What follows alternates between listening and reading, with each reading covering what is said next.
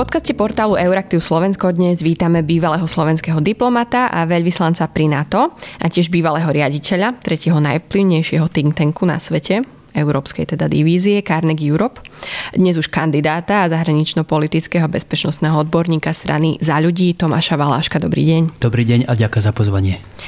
V podcaste sa teda povenujeme trom oblastiam, a to plánom strany na európskom poli, ale aj otázkam zahraničných vzťahov a obrany. Začali by sme možno práve tou európskou politikou. A vy v vašich viacerých textoch aj vyjadreniach hovoríte o, o tom, že z vášho pohľadu Európska únia stále funguje ako viac ako dve časti, nie ako jeden celok. Stále existuje rozdelenie medzi východom a západom a vy ako jeden z tých dôvodov, prečo to tak je, identifikujete to, že sa stále málo poznáme, stále možno tieto dve časti o sebe, o sebe málo, málo vedia. Čo vás k tomu vedie, k, k tejto analýze? Je to bohužiaľ tak. Stále Európska únia funguje tak trochu ako staré členské krajiny a nové členské krajiny osobitne. To nie je môj názor, alebo lepšie povedané iba môj názor. Robil som prieskum 20 vysoko postavených stredoeurópanov v pozíciách európskych inštitúcií alebo vysokých pozíciách v európskych inštitúciách a v podstate väčšina z nich mi povedala to isté, že cítia zo strany svojich kolegov zo starších členských krajín takú trochu diskrimináciu, že ich názory nie sú brané e, tak vážne, ako by mali byť. To treba brať z jednej strany samozrejme ako prirodzenú vec, je úplne normálne v psychológii, že starší členovia klubu, ak to tak môžem povedať, vždy im chvíľku trvá, kým tých novších príjmú za sebe rovných. Aj keď treba povedať po 15 rokoch, veď už ubehlo 15 rokov odstupu, to už nie je celkom normálne. Takže ten druhý dôvod je, a v tomto boli tí respondenti dosť úprimní. My, stredoeurópania, často nemáme taký výtlak, ako by sme mali mať z našich vlastných príčin, alebo teda kvôli našim vlastným zlyhaniam. Jednak je to často neochota podporiť sa v Bruseli, pretože vplyv v Európskej únii je aj faktorom toho, či sa vie daný nápad, či je daný nápad podporený nielen jedným človekom, a či za ním stojí nejaká širšia, širšia sieť, či ho podporia novinári, tí ľudia vo think tankoch, ľudia z iných inštitúcií. Takže ak chceme názory a nápady predať, to musí byť nielen jeden človek, ale sieť ľudí a my stredoeurópania, povedzme si na rovinu, nevždy spolupracujeme, máme dokonca tendenciu si skôr hádzať pole na podnohy.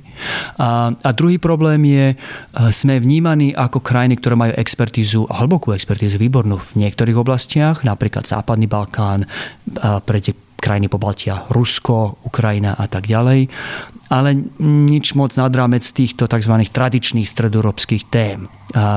Keď sa pýtam, kto je ten e, stredoeurópsky think tank, ktorý vie, alebo ten, ten novinár, alebo ten expert, ktorý má európsku, skutočne európsku reputáciu, ktorý je odborníkom na environmentálne otázky, otázky klimatických zmien, životného prostredia, na otázky demografie, na otázky technologických zmien, to, čo sa ide udiať vďaka robotizácii. Kto sú tie stredoeurópske hlasy, ktoré sú to tie vlády, tak z výnimkou Estonska, možno jedného alebo dvoch Estoncov, nevieme povedať, pomenovať skoro nikoho. Takže to, čo treba urobiť, je, je začať trošku viac spolupracovať v Bruseli, ak chceme mať výtlak ako, ako z nový, nové členské krajiny a hlavne vyprofilovať sa, začať si stavať pozície aj k tým aktuálnym otázkam Európskej únie. Demografia, opäť technologické zmeny, robotizácia, čo sa stane s klimatickými zmenami. Toto sú agent, hlavné body na agende, v ktorých nie vždy má Stredná Európa vyprofilované názory. Mhm. To nás privádza aj k tomu, že čo treba urobiť preto, aby Slovensko malo aktívnejšiu európsku politiku, aby malo proaktívnejšiu a aj možno nejakú konštruktívnu agendu v Európskej únii. To znamená nielen možno blokovať niektoré veci alebo vyhraňovať sa voči niektorým veciam, ale aby vedelo možno sa zviditeľniť presne v tých oblastiach, ktoré nie sú už dnes vnímané za, na, za naše tradičné. To znamená, aké zmeny možno aj vo vnútri na Slovensku potrebujeme na to, aby sa toto, toto udialo a ktoré by mali byť možno, alebo ktoré by mohli byť, ale majú, alebo majú potenciál byť tie témy, v ktorých môžeme možno na európskej pôde viac vyniknúť ako doteraz? Dokonca by som položil otázku inak nie, že môžeme, ale musíme. A vysvetlím prečo. Európska únia v konečnom dôsledku nie je ničím iným než predložením našich vlastných, našej vlastnej politiky alebo predloženou rukou našich vlastných záujmov. Ďaká EÚ vieme veci riešiť na väčšej škále, efektívnejšie, ako by sme mohli ako len relatívne menšie na európske pomery Slovensko. Takže to, čo si musíme v prvom rade zadefinovať doma, čo, čo až na pár výnimiek tejto vláde chýba, je, je zadefinovať si, kde chceme byť ako krajina. Teraz zabudneme chvíľku na EÚ, kde chceme byť my ako Slovensko o nejakých 10-15 rokov. Um, tá predstava je v podstate jasná. Vieme všetci, že ten ekonomický model, ktorý máme, postavený v podstate na relatívne nízkej pridanej hodnote, automobilkách a exporte na do nejakých 10-15 rokov odíde. Potrebujeme už teraz začať pracovať na prechode na ďalšiu formu hospodárskeho modelu, ktorý je založený viac na vzdelanostnej ekonomike, väčšia pridaná hodnota, čiže nielen montovanie aut, ale design, navrhovanie, vymýšľanie nových technológií. A otázka teda znie v prvom rade, opäť dáme bokom EÚ, čo, kde chceme ako krajina o 10 rokov byť. To si musíme v prvom rade, prvom rade zadefinovať, to od tejto vlády necítim, takú tú víziu, čo s tou krajinou ďalej. A potom si povedať, kde nám v týchto veciach, ktoré sú pre Slovensko dôležité, vie Európska únia pomôcť. A veľmi rýchlo zistíme, keď rozmýšľame na, ako nad našim hlavným problémom, možno hlavne e, otázky práve tohto posunu k novému ekonomickému modelu, veľmi rýchlo zistíme, že Európska únia vie, vie priamo pomôcť minimálne dvoch alebo troch rovinách. Tým prvým je práve teraz, pred pár dňami, e, schválený balík opatrení e, súvisiaci s bojom proti klimatickým zmenám. Vieme, ako Slovensko vyťažiť časť z toho fondu na spravodlivú tranzíciu aj pre možno prechod nášho ekonomického modelu z tých výroby tých spalovacích motorov, ktoré zdá sa pomaly odchádzajú alebo vychádzajú z módy. Vieme vyťažiť čas tých fondov aj na prechod na väčší, väčší dôraz na elektromobily. Vieme z Európskej únie pritiahnuť viac investícií do výroby batérií a iných technológií, na ktorých bude asi postavená ďalšia generácia automobilov. Čiže opäť rozmýšľať nad tým, čo chceme od Európskej únie tak trošku abstraktne odtrhnuté od, Euró- od slovenskej reality nemá význam. Európska únia je tam preto sme v Európskej únii, preto sme súčasťou Európskej únie, lebo je to v podstate taká predlžená ruka toho, čo ako my krajina chceme. A pokiaľ nevieme, čo chceme ako Slovensko, tak tí naši diplomati budú vždy e, v tom Bruseli tak trochu len reagovať, budú vždy v podstate len v závoze a, a, a nikdy sa nevymkneme z toho nešťastného, zaužívaného vnímania Bruselu ako niečo, čo chrlí zákony, niečo, čo chrlí regulácie. My sa tomu snažíme tak nejak prispôsobiť, zablokovať tie veci, ktoré nám naozaj vadia a možno sa nejak prispôsobiť tomu, čo nám vadí menej, ale nikdy sme zase vlastne za našej 15-ročnej histórie v EÚ ju naozaj neuchopili za tie opraty a nepovedali si, OK, čo chceme ako Slovensko, kde chceme byť a ako nám vie v tom tá Európska únia pomôcť. A s výnimkou možno Západného Balkánu, kde máme aj jasnú víziu, čo pre tento región chceme, prečo je to nás dôležité. Aj sme na Európskej únie presadili, na pôde Európskej únie presadili svoje. S touto výnimkou vidím strašne málo takýchto pozitívnych príkladov. A vidíte aj nejakú potrebu eh, v tejto súvislosti a práve preto, že hovoríte o tej širokospektrálnej agende, ktorá mm, nevyhnutne súvisí so širokou agendou domácov, eh, meniť aj nejak zásadnejšie správovanie a koordináciu európskych záležitostí vo vnútorných podmienkach? Áno. V programe, ktorý vydávame onedlho v januári, budeme mať aj Eh, že chceme presunúť zodpovednosť za formovanie a realizáciu európskych politík z Ministerstva zahraničných vecí na úrad predsedu vlády alebo na úrad vlády Slovenskej republiky. Pre mňa je stále trochu, tak, trochu absurdné, že európske záležitosti sú na ministerstve, ktoré tradične rieši zahraničné záležitosti. Stále tak trochu vnímame EÚ, ako keby to bola nejaká planéta, okolo ktorej obiehame a nie vlastne súčasťou nášho priestoru. Veď Európska únia je naša o nič viac, o nič menej, ako je patrí Francúzsku, Nemecku, Holandsku alebo Dánsku. Len, len nie, že sa k nej tak správame. A ten dôvod, prečo presúvať, alebo tie dôvody, prečo presunúť zodpovednosť za európske témy z ministerstva zahraničných vecí a európskych záležitostí na úrad vlády sú dva. Jeden je práve zmeniť tú mentalitu nech to nebrané ako zahraničie Európska únia sme my. A ten druhý je užšie zapojenie tých zvyšných rezortov. Pokiaľ je európska politika braná niečo, čo je v kompetencii MZV a ktoré si riešia diplomati, tak sa nikdy neuchytí na ostatných rezortoch to vnímanie Európy ako niečo, čo, čo v konečnom dôsledku ovplyva aj ich. Veď preboha, rozhodnutia, ktoré sa dnes robia na pôde Európskej únie, alebo diskusie, ktoré dnes prebiehajú na pôde Európskej únie, napríklad o, o zmenách zdaňovania, harmonizácii minimálne tej daňovej, toho daňového základu, tak to sú rozhodnutia, ktoré budú mať dramatický dopad v konečnom dôsledku na naše financie, na našu ekonomiku, na našu konkurencieschopnosť. A pokiaľ sa aj tie iné sektorové ministerstva, ministerstvo financií a v iných oblastiach, ministerstvo životného prostredia, ministerstvo spravodlivosti, pokiaľ aj oni nezačnú rozmýšľať nad európskou agendou a nad dianím v Bruseli ako niečo, čo je ich čo musia oni od začiatku formovať a formovať v prospech záujmov Slovenskej republiky, tak vždy budeme chytať toho psa za chvost. A, a práve presunutím z, z odpovednosti za Európu z MZV na úrad vlády chceme doceliť to, že, aj, že už to nebude vnímané len ako záležitosť diplomatov, že to bude vnímané ako bytostná slovenská záležitosť, ktorú koordinuje priamo predseda vlády. Radi by sme videli osobitné zasadnutie, tak ako zasada Bezpečnostná rada, keď sú bezpečnostné otázky. Radi by videli osobitné zasadnutia možno pred širším zasadnutím vlády ke európskym záležitostiam. Čo je na samite? Čo sa bude proste diať na rade? Kde je tu dopad a presah na slovenské veci? Kde vieme predať slovenské záujmy? Toto by sa malo odohrávať na priamú predsedu vlády na pravidelnej úrovni. Hm. Vy ste to už naznačili na začiatku, že k tomu, aby sme mohli efektívnejšie pôsobiť, potrebujeme vedieť vytvárať siete, čo nám momentálne neúplne ide. Moja otázka teraz je, koho vy momentálne viete identifikovať, ktoré štáty, ktorých potenciál možno na bilaterálnej úrovni v rámci EU nevyužívame dostatočne, kde vidíte potenciál? A, a možno v kontexte toho, že pre nás je stále prvou inštanciou pre budovanie spojenectva V4, nakoľko si myslíte, že treba túto nejaké zmenené postoje zaujať, um, či už nejaké rozvoľnenie alebo väčšie vyhranenie sa v hodnotových otázkach v niektorých, či je toto niečo, čo by, k čomu by malo prísť. Výborná otázka, ale s presním, keď som hovoril o potrebe budovať siete, myslel som budovať siete medzi Slovákmi v európskej, v európskej inštitúciách, v diplomácii, ale aj medzi novinármi a think tankármi. Pretože keď som videl, ako sa Bruseli rozhodnutia rodia, to nie je akcia jedného diplomata ani jedného odboru na ministerstve zahraničných vecí. Na to, aby sa podarilo niečo na, v európskej pôde pretaviť z tej, z tej prvotnej idei, z toho prvotného nápadu do konečného, v konečnom dôsledku rozhodnutia a legislatívy, európskej legislatívy, európskeho rozhodnutia, treba koordinovanú akciu z viacerých strán sú to jednak samozrejme aj fintenky, aj médiá, ktoré jednak vytvoria verejný záujem o, o daný nápad, o, o danú tému a potom verejný dopyt po danom rozhodnutí, ktoré my ako Slovensko ponúkame. Chce to potom pri pretlačaní tej legislatívy alebo toho nápadu spoluprácu nielen samozrejme v, e, medzi Slovákmi mimo už inštitúcií, ale medzi Slovákmi medzi, v rámci inštitúcií, čiže parlament, e, rada a, a komisia.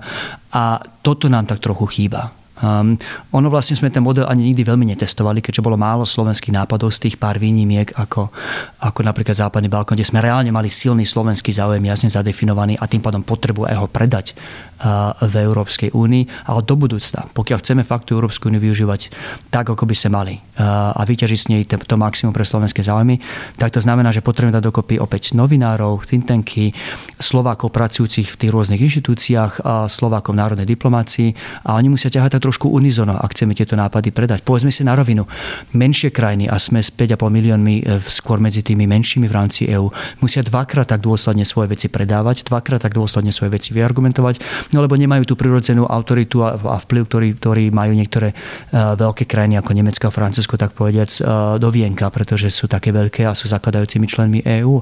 A o to absurdnejšie pre mňa je, že keď aj máme nejakú predstavu, že si v rámci Bruselu nie veľmi pomáhame. Takže to prvé, jedna z vecí, čo, čo treba naplniť kvôli efektívnemu presadzovaniu slovenských záujmov, je lepšie spolupracovať a podchytiť tie slovenské siete. Chceme aj v rámci toho týmu pre európske záležitosti, ktorý sa bude vytvárať a čiastočne vytvárať, čiastočne presúvať z, z MZV na úrad vlády, ak by teda to bolo rozhodnutie na nás, to záleží samozrejme od výsledku volieb a následných koaličných rokovaní, ale ak by to bolo na nás, tak by sme chceli, aby ten, tá zložka, ktorá má na starosti európske záležitosti, mala osobitný tím len na proste budovanie týchto sietí. To znamená identifikácia, ktoré joby sa otvárajú v inštitúciách, kto je najlepší slovenský kandidát, ako je, to, ako je ten najlepší, najefektívnejší spôsob, ako ho do tej danej pozície dostať. A chcel by som, aby tento tím potom pravidelne aj viedol zasadnutia neformálne v Bruseli, podať si, čo sa deje v rámci európskej záležitosti, čo, čo je aktuálne, čo musíme ako Slováci riešiť. Takže to je prvá dimenzia. Ak chceme byť v Európskej únii efektívni, musíme ako Slováci, diplomácia, ľudia v inštitúciách, ľudia vo think ľudia v, v médiách ťahať sa jeden povraz. Nie vždy tak tomu je. Hm. Pokiaľ ide o teda partnerstvo s krajinami? Výborná otázka, pretože samozrejme veľmi, či má daná krajina vplyv alebo nie, do veľkej miery záleží na jej reputácii. Povedzme si otvorene, sú krajiny, ktorým každý chce pomôcť a chce výsť ústrety, lebo sú brané ako pozitívne príklady úspešnej európskej krajiny.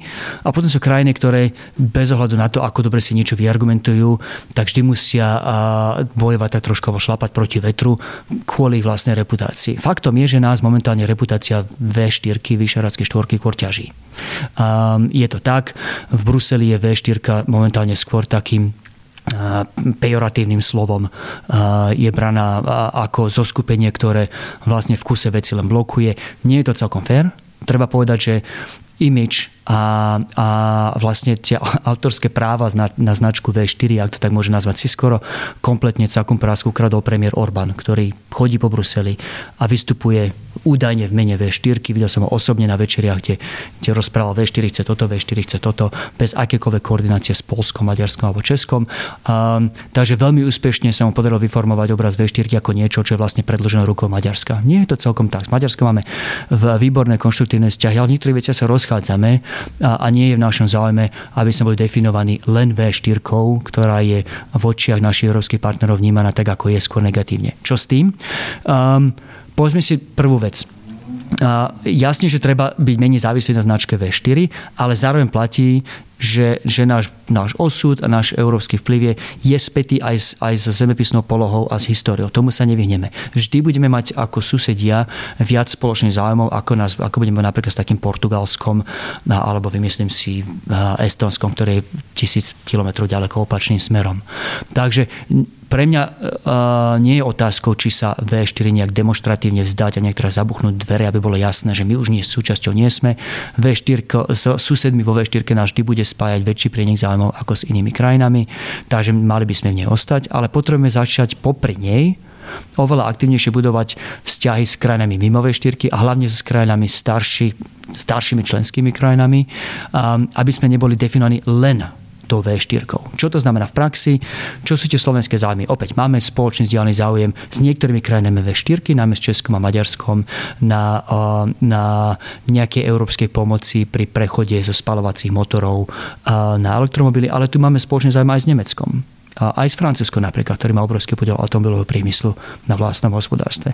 Rád by som videl nie že V4 paper a, a nejaký nápad, ale skôr Francúzsko, Nemecko, Slovensko, Česky možno nápad, ako vieme využiť príležitosti, ktoré sa ponúkajú v rámci nového dôrazu na klimatické zmeny aj na prechod automobiliek zo spalovacích na elektromobily. Opäť dôležitý formát, nielen V4, ale aj pripojenie starších členských krajín. Vieme ako krajina, ktorá má veľmi otvorenú, veľmi otvorenú ekonomiku, ktorej uh, súťaživosť a konkurencieschopnosť závisí na ďalšom uh, bezbariérovom fungovaní obchodu a voľného pohybu tovaru investícií po Európe. Vieme zadefinovať svoju vlastnú alternatívu ako má vyzerať z politika Európskej únie v oblasti súťaživosti s inými krajinami, ktoré majú podobnú filozofiu, Holandsko, Dánsko, niečo ako protiodpoveď Francúzsku a Nemecku, ktoré v tejto oblasti tračia dosť protekcionistickú verziu, ktorá by nám ako stredoeurópanom menším krajinám nie veľmi vyhovovala. Čiže pre mňa odpovedou na dilemu, ktorú pre nás vo V4, reputácia V4 predstavuje nie dištancovanie sa a už vôbec nejaké dver, vystúpenia a zabuchnutie dverami. V4 budeme do budúcna potrebovať, ale skôr diverzifikácia. Proste vybudovanie vzťahov, aby sme neboli definovaní len V4.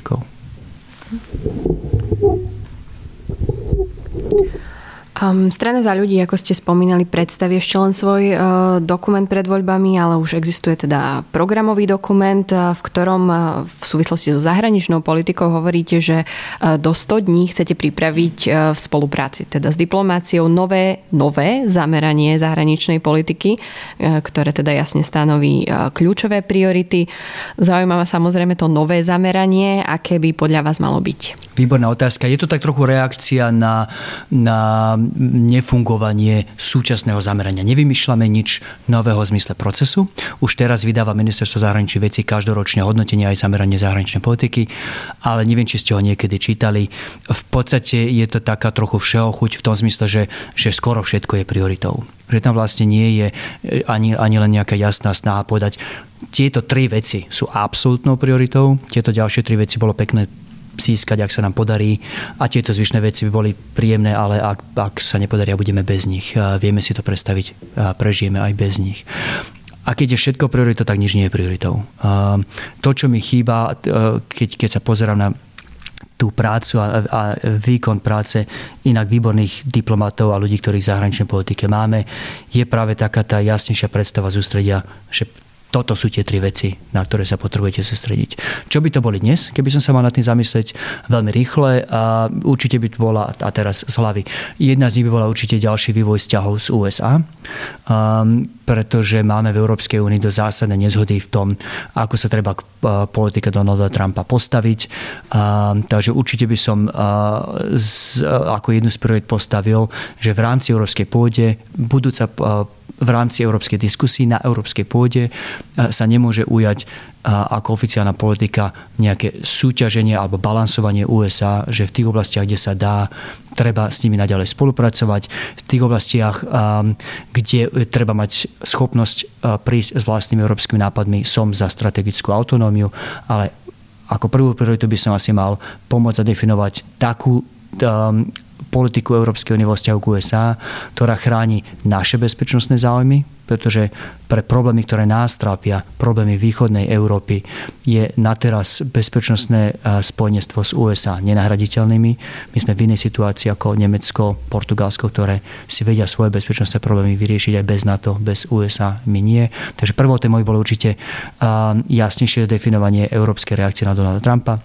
Druhou témou v európskej pôde by bolo, ono je to téma tak trošku aj nanútená dennodenným životom, klimatické zmeny a využitie tých opatrení a tých fondov, ktoré sa v Európskej únii vytvárajú, tých príležitost, príležitostí, ktoré sa otvárajú na podpory prechodu nášho vnútorného uh, hospodárstva z toho ekonomického modelu, ktorý máme, uh, na ten, ktorý je založený na vyššej pridanej hodnote a na vzdelanostnej ekonomike.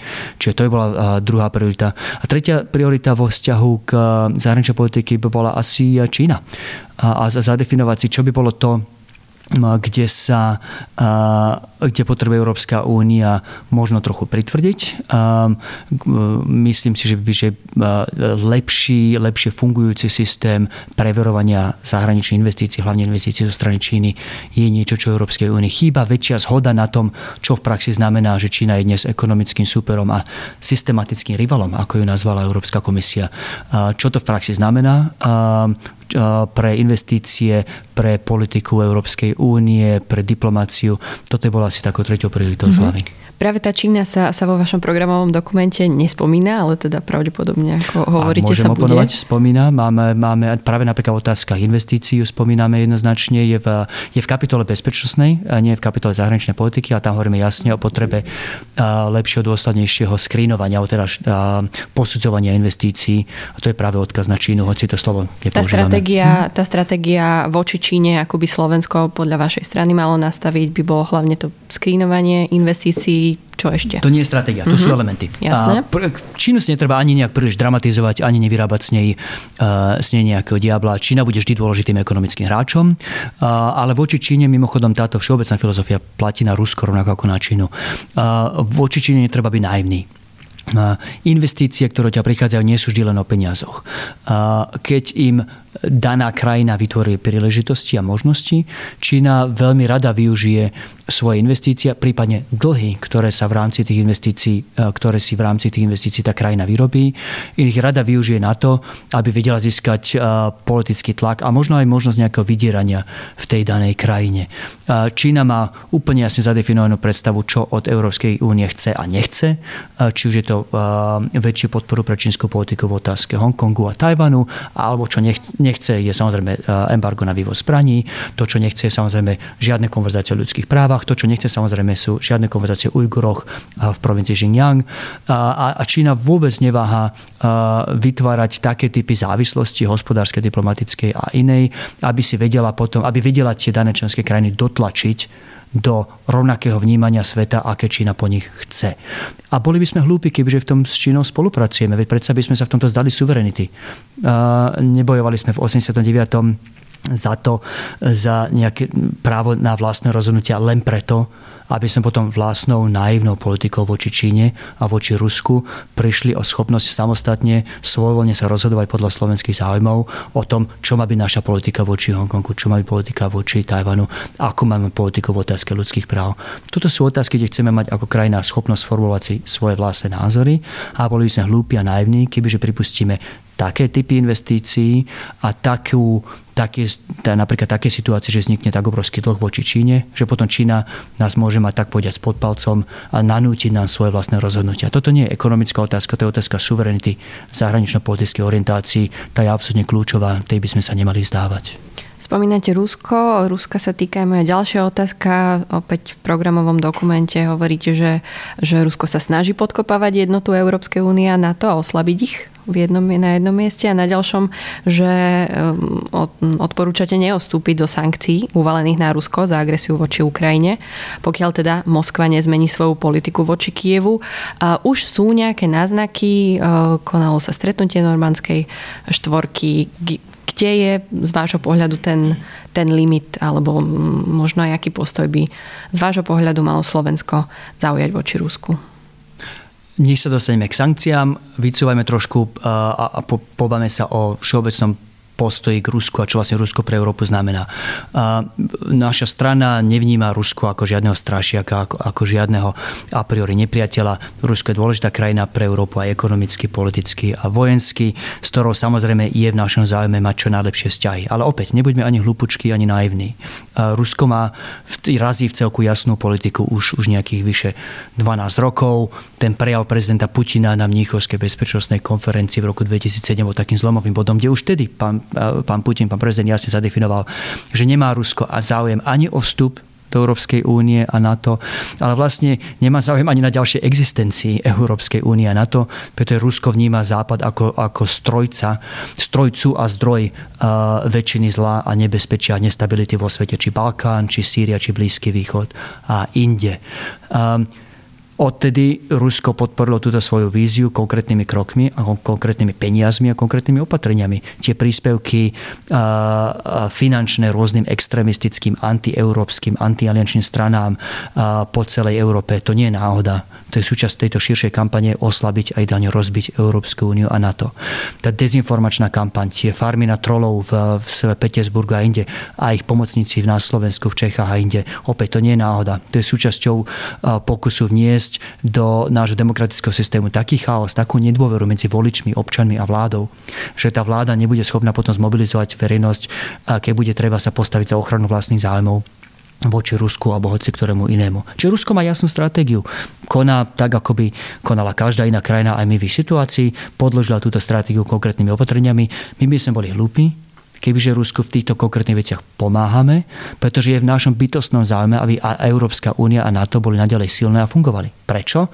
Lebo ako krajina relatívne menšej veľkosti, s 5,5 miliónmi, miliónmi nepatríme medzi tých gigantov v EÚ, je pre nás obrovskou výhodou, že môžeme byť člen, členmi Európskej únie, lebo vďaka pravidlám hry v Európskej únii platí, že tie väčšie krajiny, Francúzsko, Nemecko, si nemôžu tak miernych zdiernych nanútiť svoju vôľu tým menším, musia prejsť legislatívnym procesom. My Slováci, my, menšie krajiny, musíme schváliť rozhodnutia, ktoré tieto krajiny, alebo odobriť rozhodnutia, ktoré tieto krajiny chcú prijímať.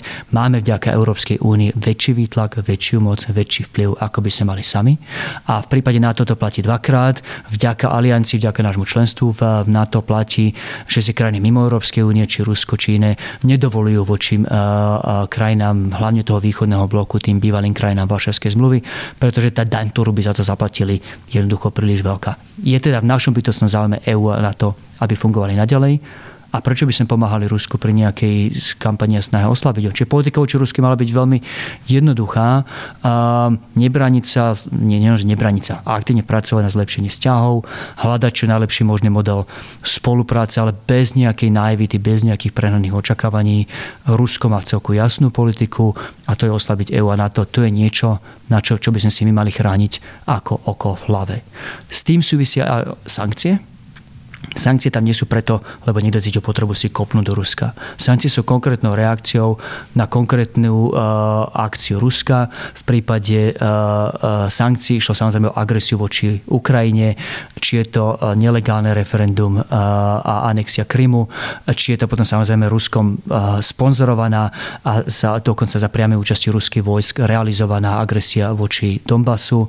To sú zásadné, hrubé porušenia pre nás veľmi dôležitých princípov fungovania Európy. Že, že nemôžeme napadnúť, nemôže jeden štát napadnúť nejaký iný len preto, že sa nezhoduje s jeho zahraničnou alebo vnútornou politikou. Veď keď sa toto ujme, že v prípade akýkoľvek nezhody môže ten väčší si vojensky nanútiť tým menším uh, svoju vlastnú volu. My sme tí uh, medzi tými najzraniteľnejšími. Takže je hlavne v našom slovenskom zájme. Francúzsko a Nemecko sa vždy vedia vďaka svojej veľkosti postarať o to svoje.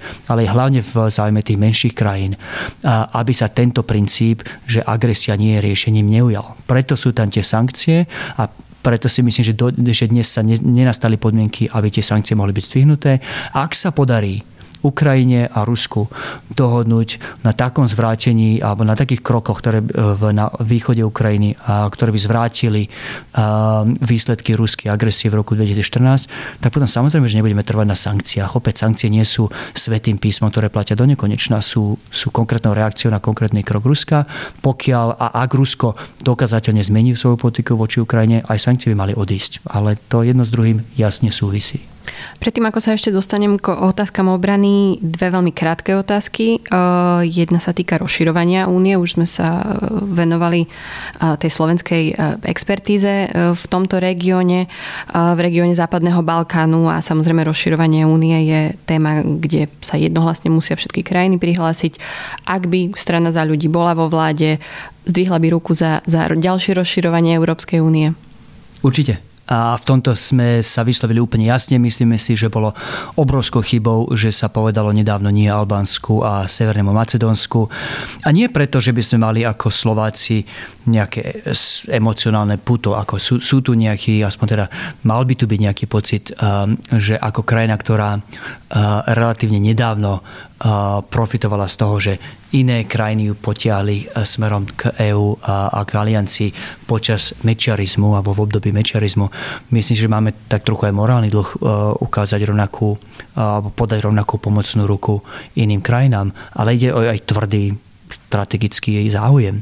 Pokiaľ budú krajiny Západného Balkánu vždy odstrkované a vždy mimo tak potom strácame páku a nástroj na to, ako im pomôcť pri budovaní stabilnejšieho systému, prosperujúcejšej ekonomiky, aby, aby odtiaľ aj neutekali migranti, aby odtiaľ aj neprichádzali uh, ľudia, ktorí sú súčasťou organizovaného zločinu.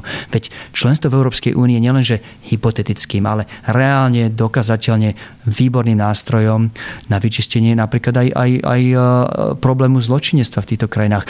Albánsko urobilo pod tlakom Európskej únie a na žiadosť Európskej únie kvôli vízii členstva v Európskej únii také reformy súdnictva, za ktoré by sa mnohom nemuselo hambiť ani Slovensko. To by nebolo bývalo prešlo, tieto reformy sa neboli bývali stali nebyť tej konkrétnej vízie európskeho členstva na stole. Samozrejme, že je hlavne v prvom rade záujmom Albánska, aby malo doma poriadok, ale povedzme si na rovinu, ten európsky tlak, tá európska vízia pomáha. Zažili sme to sami v tých 90. rokoch, kedy sa takmer nemožné veci podarili, lebo tá európska možnosť bola na stole. A prečo si my, ako, ako si na jednej strane stiažujeme na organizovaný zločin z Balkánu a na druhej strane si uprieme najefektívnejší nástroj, ktorý na riešenie tohto problému máme. V tomto mi napríklad tá francúzska pozícia, budem teraz menovitý, bolo to hlavne Francúzsko, ktoré zablokovalo Albánsko a Severné Macedónsko. V tomto mi ich pozícia nedáva žiaden zmysel, pretože strategické ciele nemať západný Balkán ako zdroj nestability a, a zločinu sú úplne v rozpore s ich konaním. Rozširovanie je európskym záujmom, vždy bolo, ale veľmi mrzí, že to prezident Macron vidí inak. Súhlasili by ste, aby sa v oblasti európskej spoločnej zahraničnej a bezpečnostnej politiky rozhodovalo na európskej úrovni formou kvalifikovanej väčšiny v rade? Ťažká otázka a poviem na rovinu, nepoteším vás, lebo vám dám odpoveď, že na jednej strane a na druhej strane. Um, je to pre Slovensku dosť veľká dilema. Ako opäť krajina, ktorá s 5,5 miliónmi obyvateľov nepatrí medzi tie najväčšie, je pre nás obrovskou výhodou, že vieme niektoré zahranično-politické ciele presadiť, ako napríklad rozširovanie a stabilizáciu Balkánu, presadiť cez Európsku úniu. Vďaka nášmu členstvu v Európskej únii, vďaka tomu, že vieme za naše slovenské národné záujmy a ciele zmobilizovať celý ten zahranično-politický aparát EÚ, máme oveľa väčší vplyv, oveľa väčší výtlak, ako by sme mali ako krajina 5,5 milióna ľudí. Takže chceme mať efektívnu európsku spoločnú bezpečnostnú zahraničnú politiku a trápi nás, že za, aktuálne platí, že keď si nejaká krajina postaví hlavu, lebo o 5 mesiacov má voľby a chce vytlcť nejaké body zo vzdorovania Bruselu, že vie vlastne zablokovať aj, aj dôležité veci, ako napríklad rozšírenie uh, Európskej únie ďalej na Západný Balkán. Čiže uh, na jednej strane je v našom záujme mať efektívnu spoločnú zahraničnú politiku a preto práve prechod z, jednohlasného um, hlasovania na nejakú kvalifikovanú väčšinu by bol pre nás dobrým. Platí však aj to, čomu sme sa venovali na, hneď na začiatku rozhovoru. Že tie vzťahy medzi novšími a staršími členskými krajinami, tými krajinami Strednej Európy a Západnej Európy, nefungujú tak, ako by mali fungovať. A, a cítime ako Stredoeurópania a, a nie nepravom a, zo strany tých západoeurópskych partnerov občas tendenciu e, nebrať naše postoje naše názory tak vážne. Tak trochu sa bojím, že prechod na kvalifikovanú väčšinu, hlavne v zahranično-politických otázkach, ktoré sú citlivé, ide často proste o, o, o, o to, čo vníma daná krajina ako svoju existenčnú hrozbu, Hrozí nám, že ak sa párkrát stane, že sa kvalifikovaná väčšina využije na prehlasovanie eh, menších stredoeurópskych krajín v otázkach, ktoré oni považujú za existenčné, sa obzvlášť citlivé, ehm, že sa jednoducho posilní tá téza extrémistov, populistov, fašistov a iných v našom regióne, že tej Európskej únii vlastne na nás nezáleží. My sme tam len do počtu ehm, a vlastne nám sme tam všetkým ukradnutí. Nie je to tak vieme dokázať, že tak nie je. Vieme, že keď sme si postavili jasnú politiku, aj, aj stratégiu, či v otázke rozširovania, vedeli sme často uspieť. V tomto kole nám to neprešlo, i v minulosti áno. Ale viem s istotou, že opäť pokiaľ bude kvalifikovaná väčšina zneužitá a že v citlivých otázkach a utrpia stredoeurópske krajiny, vrátanie Slovenska pár porážok, veľmi to posilní na Slovensku tých Harabinovcov, Dákovcov, Kotlebovcov v ich téze, že toto je spolo, ktorý, ktorý nás neberie vážne. Čiže mám, máme tu ako strana aj ja dosť veľkú dilemu. Cítim, že kvalifikovaná väčšina je niečo, čo, čo by nám vyhovovalo a k čomu potrebuje v nejakom čase prejsť ale myslím si, že najskôr by sme mali popracovať na zlepšení nášho vplyvu v Európskej únii a na zlepšení našej reputácie v Európskej únii, aby sme vedeli v prípade, že nám ide naozaj o dôležité otázky, o citlivé otázky, aby sme vedeli postaviť ten argument tak, aby sme naozaj aj uspeli. Za dnešnej situácie, keď ešte stále nemáme ten 100% výtlak, keď ešte stále nejdeme na plný plyn, prejsť na kvalifikovanú väčšinu si myslím, že mohlo a proti nám tak trochu vypáliť. Prejdeme teraz teda ešte na otázky obrany. E, najprv na, na takú tú domácu tému. V programovom dokumente píšete, že modernizáciu ozbrojených síl budete robiť podľa jasného plánu, plne zohľadňujúc teda záväzky, ktoré dalo Slovensko e, spojencom v aliancii. Mohli by ste teda tento plán trochu aspoň v krátkosti konkretizovať? Veľmi jednoduché. Najskôr prečo ten dôraz na plán? Ono to je tak byrokraticky to je tá najväčšia myšlienka, najväčší, váš naj, najlepší nápad v otázke obrany je plán. Ako nie je to sexy, na tomto chcete ako vyhrať nejaké hlasy a nejaké percentá. Ale faktom je, že, že nebereme, neberieme voľby ani volebný program ako nejaké prázdne politické gesto. Snažíme sa ponúknuť konkrétne riešenia fakt na konkrétne problémy. A je faktom, že hoci v minulosti bolo problémom rezortu obrany hlavne nedostatok peňazí, dnes to už nie je. Podľa niektorých meritok investujeme dokonca do modernizácie a do techniky Eh, ak sa nemýlim, po, po Spojených štátoch najviac v rámci aliancie. Sme druhý eh, v rámci rebríčkov investícií do techniky. Až na to, nám narastla táto položka vďaka investíciám, či sú to helikoptery F-16 alebo iné. Peniaze už nie sú problémom. Problém je, že míňame Mirnix Tyrnix že ľava ruka nevie, čo robí práva. Že ešte v januári sú prioritou obrnené vozidlá a zrazu v marci sú prioritou radary a zrazu v júni sú prioritou hufnice a v decembri budú asi prioritou, neviem čo, vrtulníky opäť. Um, armáda sa nedá takto stavať. Rozhodnutia v, v oblasti vojenskej techniky sa prijímajú roky, je dôvod, prečo sa prijímajú, tak, prečo sa rodia tak dlho a komplikovane, musia zapadať do širšieho aliančného kontextu. Slovenská armáda musí dávať význam ako nielen sama o sebe, ale ako jedna mozaika v tom širšom aliančnom kontexte, aby sme sa vedeli ako 29 členských krajín aliancie povyskladať do toho jednotného bojového celku, ktorým prípade krízy aliancia chce byť. Čiže to je prvým prvou premenou. Druhou premenou je opäť, sú to obrovské investície. Ja berem veľmi citlivo a veľmi vážne to, že ľudia by radšej dávali peniaze na školstvo, radšej by dali peniaze na zdravotníctvo. A ja a beriem obranu ako tak trochu nutné zlo v tom zmysle, že je to vlastne naša poistka. A nie je to niečo, do čo investujeme s radosťou, ale niečo, do čoho treba investovať, lebo ak si neuchránime to životné, to životne dôležité, to všetko ostatné raz môžeme a, a o to všetko ostatné raz preto môžeme prísť. Čiže ak nebude nejaký konkrétny plán, ak budeme stále nakúpať miernych stýrnych z januári, toto v marci zase príde toto, no tak potom nikdy to nepovyskladáme tie slovenské ozbrojené sily na niečo zmysluplné, bojaschopné, čo vieme v prípade krízy aj nasadiť. Máme fakt obrovský problém. Nie, nie v tom, že by sme nenakúpali techniku, opäť kupujeme, ale nasaditeľnosť, využiteľnosť tejto techniky je problémom. Čiže to, čo chceme, to, čo armáda na papieri robí, len to vždy potom roztrhá, nedodrží, poruší, pozmení, prepíše. To, čo naozaj chceme, je, je záväzný plán, kde si, kde si vláda a ideálne nielen vláda. To ideálne to, by sme chceli dohodu aj s opozíciou. Presne tak, že, že tie plány sú samozrejme dlhodobé, je to veľmi veľa peňazí, čo idú teda na obranu, ale nestihne sa za 4 roky nakúpiť, príde nová vláda a iné plány. A ako sa to dá vôbec zaistiť? Nebuďme naivní, v demokracii je, je, je výsostným právom každej novej vlády zmeniť plány a zákony tej predošlej, keď majú väčšinu v parlamente, nech sa páči.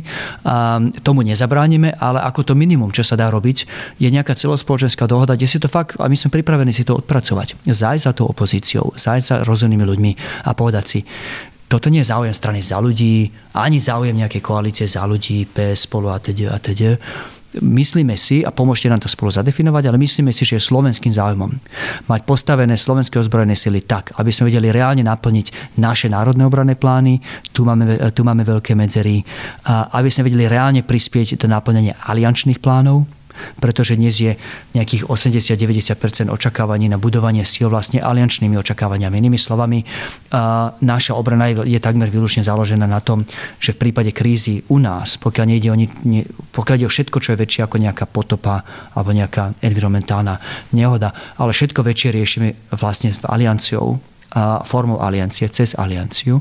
Tým pádom naše ozbrojené síly musia zapadať do toho vyššieho celku. To, čo by sme radi urobili, je, je zašli aj za opozičnými stranami a povedali, uh, v rámci aliancie by sme chceli hrať takúto a takúto úlohu. Na tomto, a na, tom, na tomto sme sa dohodli so spojencami. Pomôžte nám to realizovať, pomôžte nám to zakotviť možno do formy zákona. Nie sme naivní, aj zákony sa dajú meniť jednoducho väčšinou, pokiaľ to nie sú ústavné zákony. Ale už, je, už sa ťažšie mení zákon, um, ako sa mení nejaká smernica ministerstva obrany. Čiže radi by sme mali normálne formou zákona ukotvený, toto je plán rozvoja ozbrojených síl. Takéto a takéto ozbrojené síly chceme nie o 4 roky, ale o 10 rokov. A boli by sme radi, keby sa k tomu vie prihlásiť nielen táto koalícia, ale vôbec širšia časť, reprezentatívna časť toho slovenského politického spektra, aby to malo nejakú kontinuitu. Aby to potom ďalšia vláda nevyhodila ako, ah, tu je zase nejaký zdrab papiera, ktorý tu vygenerovala predošlá koalícia. Preč tým? Uh, nie, fakt si myslíme, že práve tá celková zhoda, spoločenská zhoda na otázka obrany je, je niečo, čo sme tu mávali. Ešte nie tak nedávno, ešte pred nejakou necelou dekádou, toto nebola tak výsesne politická téma. Bohužiaľ bola spolitizovaná za posledné zhruba dve vlády a chceme sa vrátiť k tomu, že sa vieme ako spoločnosť dohodnúť na tom, čo vlastne máme v prípade krízy robiť, s kým to máme robiť, akú techniku tomu potrebujeme, aké investície do nej potrebujeme a ideálne by sme to zakotvili aj formou zákona. Nejde o žiadne nezvyčajné unikátne riešenie, rovnako si to rieši Francúzsko, kopa iných krajín v aliancii. Toto si myslíme, že je cesta vpred. V analýze sa venujeme aj novým druhom hrozieb, teda vrátane hybridných a kybernetických. Za ľudí hovorí, že chce v rámci Bezpečnostnej rady vytvoriť samostatnú sekciu, ktorá by sa venovala hybridným hrozbám a ohrozeniam v kyberpriestore. A tiež chcete v rámci spravodajských služieb, aby sa teda spravodajské služby viac venovali účelovým dezinformáciám namiereným proti nášmu členstvu v NATO a v EÚ ktoré prichádzajú na Slovensko spoza našich hraníc. Aké teda najdôležitejšie opatrenia z vášho pohľadu Slovensko potrebuje ešte v tejto oblasti? Výborná otázka, vďaka za ňu. Chceme niečo viac, ako vytvoriť nejaký nový odpor v Bezpečnostnej rade. Chceme úplne zásadne novú i úlohu pre Bezpečnostnú radu. A, a vysvetlím, pr, poviem ako a čo, vysvetlím prečo. Otázky obrany Slovenskej republiky už dávno nie sú len záležitosťou rezortu obrany. To, že o našej obrany schopnosti sa rozhoduje alebo rozhodujú rakety, guľky, tanky, delá a len táto technika už dávno neplatí. Dnes je možné, či už je to dezinforma- dezinformačnými opatreniami tak rozleptať tú dôveru medzi verejnosťou a vládou, že v prípade krízy tá vláda vlastne nebude vedieť e, a nebude môcť zmobilizovať verejnosť za záujmy a obranu tejto krajiny. Dnes je možné kybernetickými útokmi tak zásadne oslabiť fungovanie štátu, či je to distribúcia elektriny, či je to, či je to doprava, či je to zdravotníctvo, že vláda môže byť kľudne nejakou cudzou mocou donútená nepodniknúť kroky na vlastnú obranu, pretože alternatíva bude, že zrazu prestanú fungovať bankové systémy, zdravotníctvo, elektrina v januári, tým potom kúrenie vypadne a tak ďalej. Inými slovami, obrana už dávno nie je len záležitosťou, nikdy nebola, ale dnes platí oveľa viac, že už dávno nie je len záležitosťou rezortu obrany. To, čo na Slovensku však stále bohužiaľ platí, je dosť tvrdý rezortizmus s výnimkou pár, s čestnou výnimkou pár úradov a nechcem to povedať plošne, sú tu pozitívne príklady, ale bohužiaľ stále strašne veľa ministerstiev vníma obranu ako čo, to si musia vyriešiť ty na Kutuzovej, ty tam na tom, však čo, čo v tom nerobia viac? No nie. Pokiaľ nebudeme mať dobre bránené, zabezpečené, alebo bránenú a zabezpečenú ochranu kritických IKT sietí, internetových sietí, ktoré regulujú napríklad distribúciu elektriny, tak všetky tie investície, čo dávame do do húfnic, um, obrnení transportérov a ďalej môžu ísť na vnemoč. Lebo nebudeme v čase konfliktu, budeme niekým iným donútení vôbec sa nebrániť. Preto chceme, a zmeniť to, že e, k obrane opäť pristupujú iné rezorty len ako záležitosť obrany. Myslíme si, že má byť, e, myslíme si, že cesta vpred je posilnením Bezpečnostnej rady. Bezpečnostná rada dnes aktuálne vie len posudzovať, a má to priamo vo vienku v zákone, len posudzovať návrhy, ktoré prídu od iných ministerstiev, tak povedať zo spodu. Nie, my chceme, bola Bezpečnostná rada nástrojom, ktorý vie priamo úlohovať e, i ministerstva, vie koordinovať prácu ministerstiev, ktorá hovorí z, z autority predsedu vlády, a, a ktorá vie povedať, kde si vie, kde, kde vie predseda vlády povedať jednotlivým ministrom, páni a dámy, a máme takéto a takéto diery v, v našich bezpečnostných plánoch. Rezort obrany si urobil svoje, ale treba, aby rezort zdravotníctva nakúpil techniku, zásoby, obvezy, lieky, ktoré budeme v čase krízy potrebovať. Potrebujeme rezort hospodárstva prijať viac opatrení na ochranu, či je to tých energetických sietí a tak ďalej. A toto od tej bezpečnostnej rady očakávame. Radi by sme videli, aby sa stala poctivou, plnohodnotnou bezpečnostnou radou, ktorá vie reálne zmeniť vnímanie, konanie, rozmýšľanie týchto iných ministerstiev, iných ako ministerstvo obrany. A, a v rámci toho chceme posilniť hlavne tú, tú otázku obrany voči kybernetickým hrozbám, pretože to je ten najväčší rozdiel v poraní s uplynulou dekádou, že vtedy boli internety a, a, a vôbec počítačové siete takou peknou pridanou hodnotou. Dnes už sú vlastne absolútne nevyhnutné pre fungovanie základných funkcií štátu, opäť či je to distribúcia elektriny alebo iné. A bez dôslednej ochrany sme, sme náhy a zraniteľní. Takže nielen posilnenie kompetencií Bezpečnostnej rady v otázke kybernetiky, ale aj posilnenie Bezpečnostnej rady ako také. Nech sa ten nešťastný rezortizmus v otázke obrany skončí. Posledná, možno tiež trochu filozofická otázka. Bola by vaša strana za vznik skutočnej európskej armády? A teraz samozrejme nehovorím o zajtrajšku, samozrejme nehovorím o tom, že, že sa ide duplikovať to, čo uh, už je v NATO samostatná armáda európska, tak ako to možno navrhuje Francúzsko. Úprimne neviem, či ani samotné Francúzsko by chcelo európsku armádu v zmysle niečoho, čo je e, jednotnou, zjednotenou ozbrojenou silou pod jednotným velením. Pretože všimnite si, že aj Francúzsko nedôveruje inštitúciám EÚ natoľko, aby ich zverilo, aby zverilo otázky obrany tak povedia z Bruselu. Hovoria o európskej, nie o obrane európskej alebo armáde Európskej únie, hovoria o európskej armáde, po čím myslia hlavne niečo, čo je pod francúzskou taktovkou.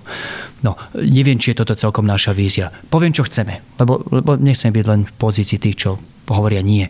To, čo chceme, je oveľa užšia spolupráca v rámci Európy v niektorých konkrétnych oblastiach obranej či už techniky, či, či práve kybernetickej bezpečnosti. Myslíme si, že je absurdné, že 80% všetkých investícií do obranej techniky a 90% všetkých investícií do výskumu a vývoja v oblasti obrany sa stále robí len v rámci národných hraníc členských krajín. Že tu v podstate, tie čísla znamenajú, že je tu v podstate skoro nulová spolupráca cez hranice medzi jednotlivými krajinami v otázkach vývoja a nákupu e, vojenskej techniky. Výsledkom je, že keď 28 pár veľkých, ale väčšinou stredných a, veľa malých členských krajín nakupuje osobitne, no tak samozrejme preplácajú, pretože je oveľa efektívnejšie, ak nakúpi e, jedna veľká vláda, povedzme Spojené štáty, e, x tisíc tankov, tak cena za jednotlivý tank je oveľa nižšia ako to, keď si to kúpuje 28 krajín osobitne,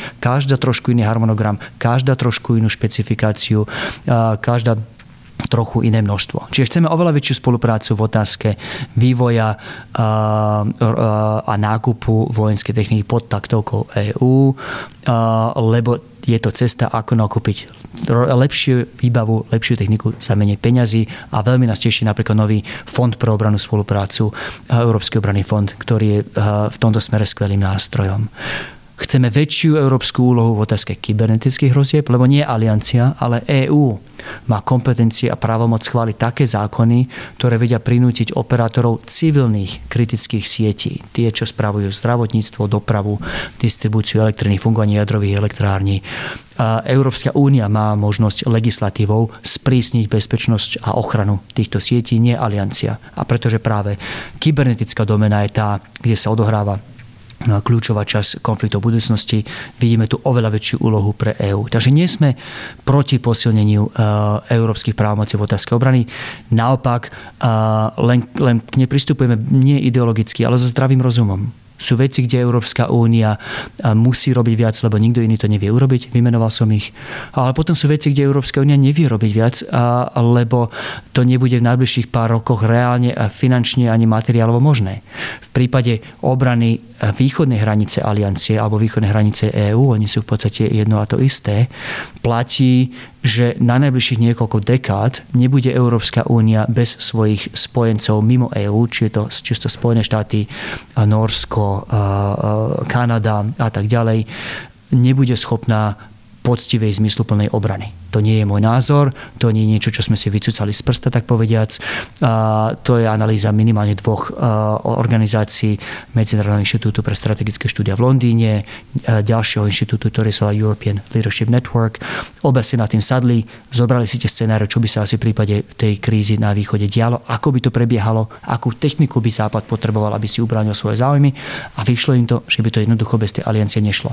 Čiže nechceme sa hrbr vrhnúť do uh, budovania európskej obrany, ktorá nahradí NATO, lebo v tejto konkrétnej a pre nás dosť zásadnej, tak by som povedal, bytostnej otázky, či vieme v prípade krízy na východe ako Západ reagovať a postaviť sa z obranu vlastných zájmov, nie je Európska únia odpovedou, lebo v najbližších pár dekád to vieme riešiť len cez alianciu. Čiže iste, chceme väčšiu, silnejšiu spoluprácu, ale preboha s rozumom a sitom, nie za každú cenu, uh, s hujerizmom a, a ideologicky. Veľmi pekne ďakujem, prešli sme celú škálu tém, ďakujeme za váš čas. Veľká vďaka, boli potešením. Ďalšie naše podcasty nájdete na stránke www.euraktiv.sk lomka podcasty, v dennom newsletteri nášho portálu, alebo si ich môžete vypočuť vo vašich podcastových aplikáciách. Ak sa vám náš podcast páčil, zdieľajte ho s priateľmi a nezabudnite nás ohodnotiť. Na tomto dieli spolupracovali Štefan Bako, Adam Bajla, Zuzana Gabrižová a Lucia Jar.